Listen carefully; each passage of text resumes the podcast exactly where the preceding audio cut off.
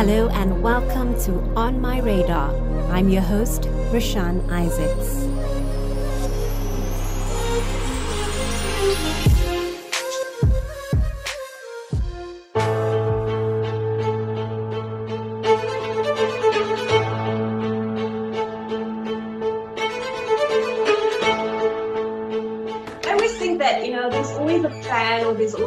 You can always do something. You've got knowledge, you've got the skill. It's what you do with that knowledge and skill. It's not just about offering the product, but also offering your own talents and your own skill as well.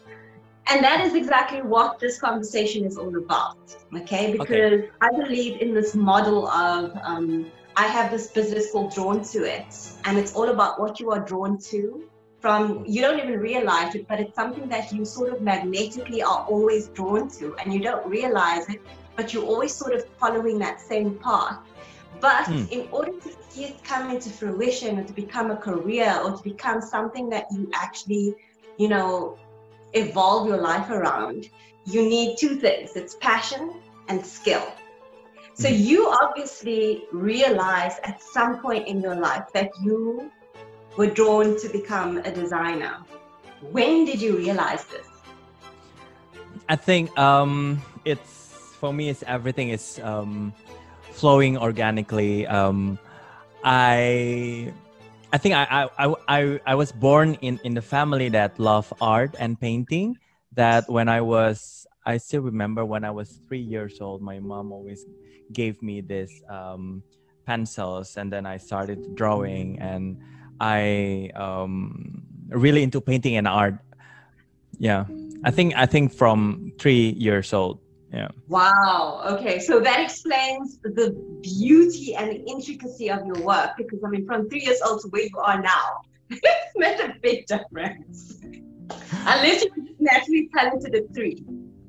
Yeah, and then you know, like and then I think my first fashion institution were starting at home, because I always saw my late grandma, the way she mix and match what she wear, and then with the traditional Indonesian blouse called kebaya, and then she mixed that with the batik, with the sarong, with the ikat, you know, and then the way she mix and match it, and then the way she dress herself is, I think it's like the first thing that drawn me to fashion.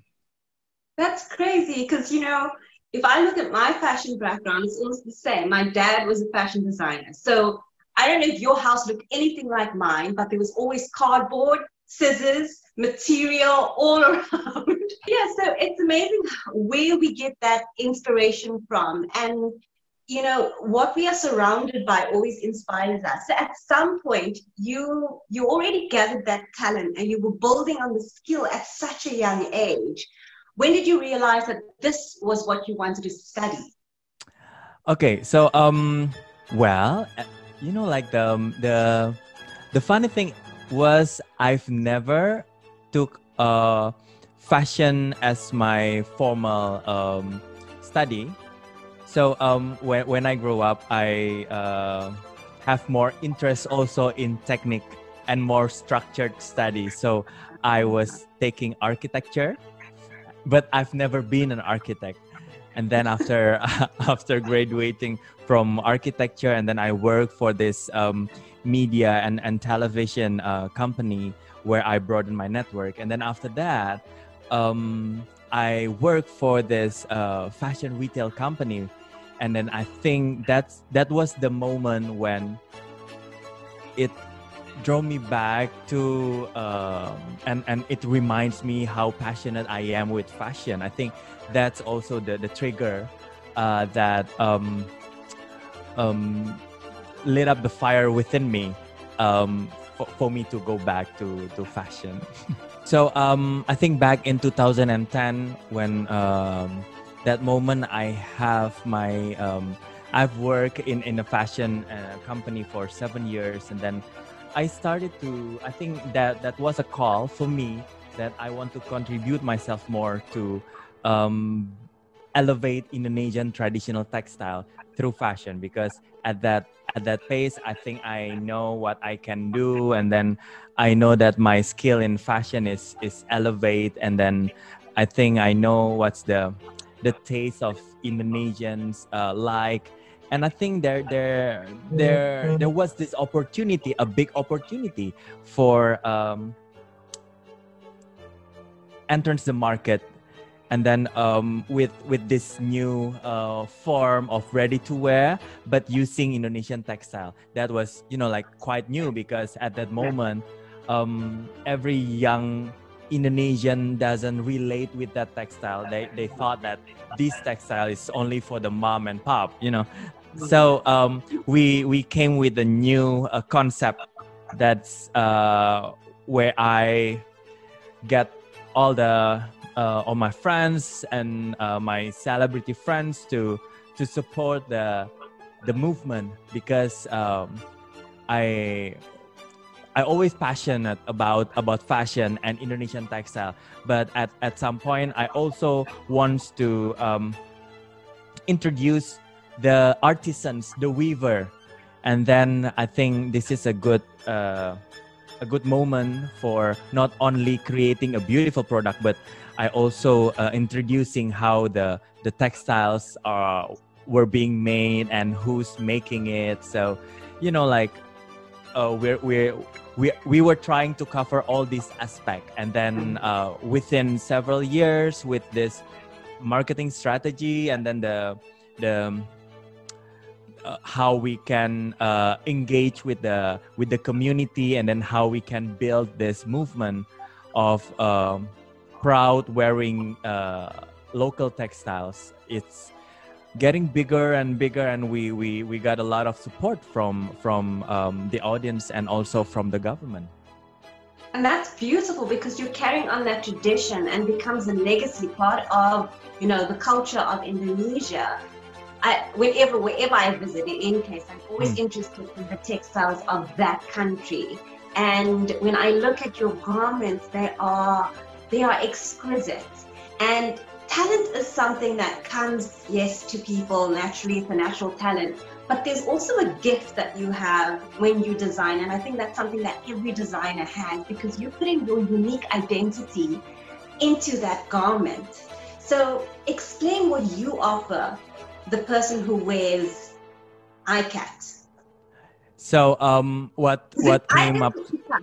Sorry, before ikat. Does it have a meaning? Yeah, ikat. It's mean to weave. Ikat. It's like binding. It's like binding, because it's the technique of making the color processing of how you can create the pattern is through the color binding. So what we're offering is, I want to introduce not only the creation, but also the meaning behind the pattern, because what makes it interesting is there's always a story behind the pattern, and then it's also a good way for us to introduce the culture through the fashion platform. Yeah. You've used those abilities and you've created such stunning garments. Well, how would you encourage other people, other designers, and young entrepreneurs that you work with? Yeah, so recently I always create this workshop, and then I also try to introduce the culture through all my social media platform. And then whenever I post about something, I try to share about what I feel about this technique. And then I also introducing the pattern or the name behind, or who is weaving it. I think by doing this, so the younger generations and the new designers, they can be inspired with what you do. And then hopefully that we together we can preserve this culture, because for me, I always love to collaborate. And then for me, I think for the past decade, we have come to this collaboration era and not the competition era, you know. And then the way I see this culture is not only for Indonesian culture, but I also invited by different countries such as Malaysia and India for sharing the passion, because in Asia we have this, you know, like similar culture and roots.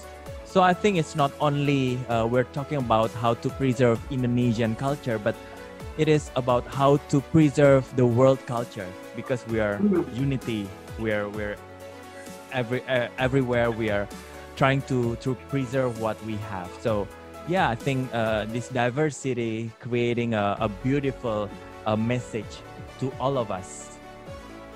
So I think at some point, whatever you do, what you need to have is the knowledge about how to be a good leader, because you will need it, at least if you don't have any team or any staff yet. You have to lead yourself, so you know where to go to, because this is the time where anxiety is attack you every moment. So you know, like you just have to be your own, the driver of yourself, and you have to use your passion as your fuel to drive your car and or your brand to get to the vision, or to reach the destination, the goal that you want to achieve.